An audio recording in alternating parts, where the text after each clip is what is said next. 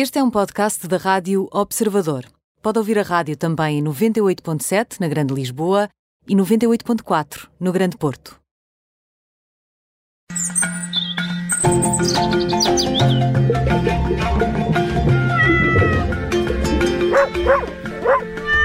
Para já falamos de animais. Connosco está o médico veterinário Nuno Paixão, como é habitual. Olá, Nuno, bem-vindo. Olá, muito obrigado. Ora, viva! Nuno, hoje queres falar de cães nórdicos. Eu há pouco dava o exemplo do, do Husky, portanto, eh, estou certa, não é? Não me enganei. Certíssima. Nada, nada. Assim, quando a gente pensa em cães nórdicos, os primeiros três grandes raças que nos aparecem à cabeça é o, o, o, Husky, o Husky Siberiano, portanto diz logo de onde é que ele vem. Depois temos, temos o, o, o Malamute do Alasca, eh, que também diz de onde é que ele vem. Eh, e, e temos o Samoyed. São talvez aquelas três raças que a gente pensa mais. O Samoyed também é, também é da, da, da Rússia, ahm, também é da Sibéria, portanto eh, vem desse, desses ambientes frios. É óbvio que, é óbvio que nós temos mais, eh, mais, mais raças nórdicas. Mas essas talvez sejam aquelas mais, mais, mais características. E também, por outro lado, eh, o que mais importante no meio disto tudo é que nestas raças nórdicas elas têm características comuns, ahm, nomeadamente o pelo, por Sim, exemplo. logo aí muito pelo, Não é? não é? certo. Exatamente. Porque eles têm um pelo e um subpelo. eles têm um pelo como aqueles pelos mais- a que nós estamos mais habituados, se bem que nunca são pelos muito fininhos e muito longos, ah, são pelos ah, que depois têm uma camada por baixo que os torna mais farfalhudos. Ah, a camada do subpelo, que parece assim mais de uma lãzinha, ah, é fundamental para manter alguma impermeabilidade do pelo e é por isso que eles conseguem estar bem debaixo da, da neve. Certo, Eh, mas eh, nós aqui temos temperaturas eh, bastante mais baixas, não é? Portanto, eu sei que queres falar também dos cuidados que é preciso ter, não é? Da forma Sim, como eles vão sim. adaptando também a nós. Exatamente. Temos temperaturas mais altas, não é? Não é mais baixas. Ah, eu disse mais baixas, peço desculpa. Não, isto é porque é sexta-feira. Pronto, é normal. Mas não, sim, não, mais não, já altas. estamos a mas- pensar no Natal. Já estamos a pensar. E, e É sinceramente, isso. pensar, no, pensar no Malamute do Alasca é pensar no Natal. Pensar no Husky é pensar no Natal. Porque, eh, apesar de nós pensarmos nas renas a puxarem o trenó, eh, eh, o- estas raças também são conhecidas pelo mushing. Por, por tradicionalmente, eles pu- puxavam trenós e eram eh, os meios de contacto, os meios de transporte do, do, do, do Polo Norte Uhum. e do Círculo Polar. eh, polar. Bem, mas sim, eh, nós, nós eh, felizmente, a maior parte dos, dos, dos cães nórdicos que nós temos em Portugal não, não vieram do Alasca diretamente para viver para aqui, não vieram da, da Sibéria e no dia seguinte estão a viver aqui. Já foram cá criados, já, os pais já cá viviam, os avós possivelmente já cá viviam. Portanto, a, a própria, a própria família vai se adaptando, mas é óbvio que tem características que sempre torna mais difícil E uma das coisas fundamentais para ajudar é que eh, uma boa escovagem desta deste pelo é fundamental, tirar todo o pelo morto, eh, para que não comece a acumular umidades, para que não acumule, porque o, o subpelo é uma camada impermeabilizante, mas quando começa a morrer, torna-se eh, um- uma, uma incubadorazinha de bactérias e de umidade que só vai piorar. E quando estamos a E além- falar dessa incubadora de bactérias a, a temperaturas muito mais altas do que aquelas a- em que esses animais estariam expostos nos eh, ambientes de origem, torna a situação ainda mais, mais complicada também para a saúde dos animais, ou não, Nuno?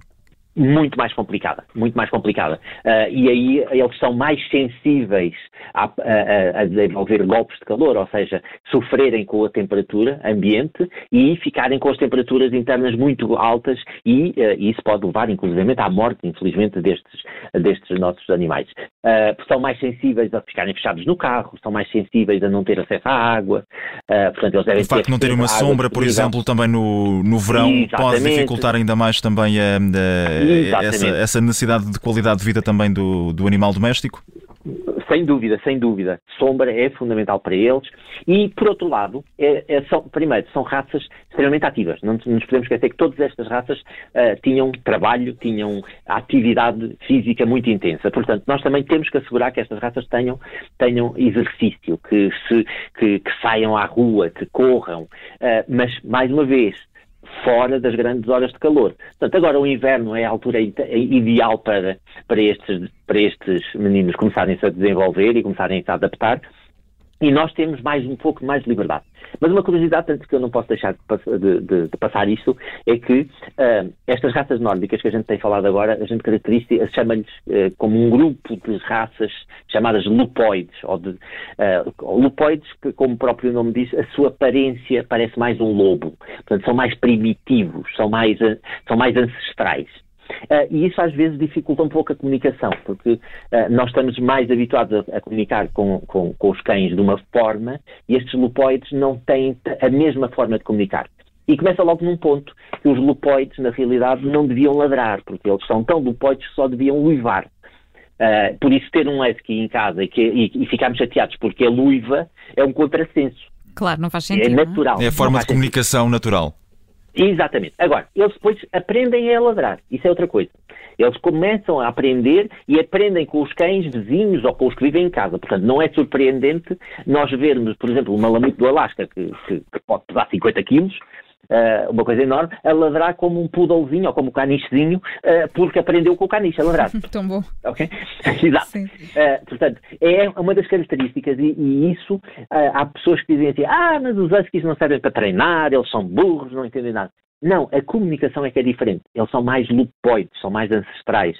Uh, temos que ter uma forma de comunicar com eles uh, mais básica, uh, mais, uma comunicação mais entendível entre nós e não igual aos outros. Entretanto, estive aqui a fazer uma, uma pequena pesquisa para tentar perceber que, que outros lupoides haveria. Collie, Pastor Alemão, Chihuahua, Doberman. Estou certo, Nuno? Certo. Uh, uh, para, avisar também, uma... para, para, avisar também quem, quem nos está a ouvir e, e tiver um, um destes lá em casa. Exatamente. Aí há uma coisa diferente que há umas exceções. O pastor alemão, por exemplo, tem uma, uma, uma aparência lupoide, mas uh, do lobo já não tem quase nada, não é? é? Porquê? Porque foi das raças que mais se desenvolveu junto dos humanos. Uh, e então a comunicação entre, entre humanos e, e, e pastor alemão é diferente. Um, diferente para também, melhor. Diferente para ser mais fácil de ser uhum. entendível. Uh, não quer dizer que seja melhor ou pior. Qualquer, qualquer raça é, é treinável se usar essa palavra, se, se existir essa palavra do treinável, mas qualquer raça pode ser treinada uh, desde que a gente tenha vias de comunicação com elas e que a gente consiga comunicar com é elas. É preciso ter atenção às uh, características próprias, não é? Da, da exatamente. Uhum. O que é que os motiva? Uh, o, que é que, o que é que faz com que eles. Há, há, há cães que a grande motivação é o contacto físico connosco. Bem, tendencialmente um lupoide, contacto físico não é a maior motivação. Pode ser comida, pode ser brincadeira, o que seja. Uh, mas o contacto físico pode não ser a maior, a maior, a maior forma de comunicar ou de, de motivar. Mas já um pastor alemão, apesar de ter uma aparência lupoide, uh, já tem mais contacto físico. Uh, portanto, as, as, raças pastoras, de uma forma geral, uh, quando nós falamos de cães pastor, são cães que durante o dia trabalhavam com o homem e à noite dormiam dentro de casa com o homem. Enquanto que os cães de guarda de rebanhos eram cães que durante o dia andavam-se a arrastar a dormir, a dormir enquanto o rebanho andava a passear e à noite ficam ativos a trabalhar e a guardar dos lobos que podiam eventualmente atacar o rebanho. E isto muitas vezes é uma forma de comunicar, uh, que, ou melhor, é, uma, é uma, um facto que nós temos que ter em conta para comunicar. Porque depois nós temos um cão, como por exemplo um cão de montanha dos Pirineus, uh, é um cão de guarda de rebanhos. Uh, ele é mais ativo à noite, nós não podemos ficar chateados porque ele agora à noite está a andar de um lado é para o outro e durante o dia está sempre a dormir. é? Eh, é, é, está-lhe no ADN ser assim. Enquanto que se tem, por exemplo, um cão, um, um cão da Serra da Aires, uma raça nacional portuguesa, é um cão de condução de rebanhos, é um cão que é mais próximo do homem, trabalha durante o dia com o homem e à noite recolhe-se em casa para descansar. Portanto, é, é, e isto é importante quando nós olhamos para estes cães nórdicos. Cães nórdicos estão habituados a viver em ambientes agrestes, em ambientes extremos, da temperatura, em que estão habituados a dormir debaixo da neve. No, uh, no Canadá é normal nós vermos assim um monte, um monte de neve a mexer, e de repente a mexer e, e, sai de lá um cão. Uh, não, é, não é raro. E eles vivem nesse ambiente e vivem bem. Eles têm mecanismos de proteção da, da temperatura, mesmo mecanismos cardiovasculares dos próprios, os próprios vasos sanguíneos funcionam um bocadinho diferentes para se adaptar a essas temperaturas, são cães que estavam estão habituados a viver relativamente sozinhos, porque vamos ver a, a densidade populacional uh, do, do, do círculo polar ártico não é assim tão grande. Uh, portanto, era, é fácil deles viverem de uma matilha de oito cães, viver só com uma ou duas pessoas. Uh, porque era o, o, seu trabalho. Portanto, isto uh, também leva que depois as, as, as, formas de comunicar com eles têm que ser diferentes. Têm que ser adequadas também lá está, às características da, da, raça, como dizíamos há pouco. Nuno, hoje não temos mais tempo, mas muito obrigada por ter estado connosco mais uma vez no Pet Radio. De, à sexta-feira é sempre assim, sempre depois das notícias das sete, estamos à conversa com o médico veterinário Nuno Paixão. Até para a semana, Nuno. Obrigada. Até para a semana. Um abraço, Nuno.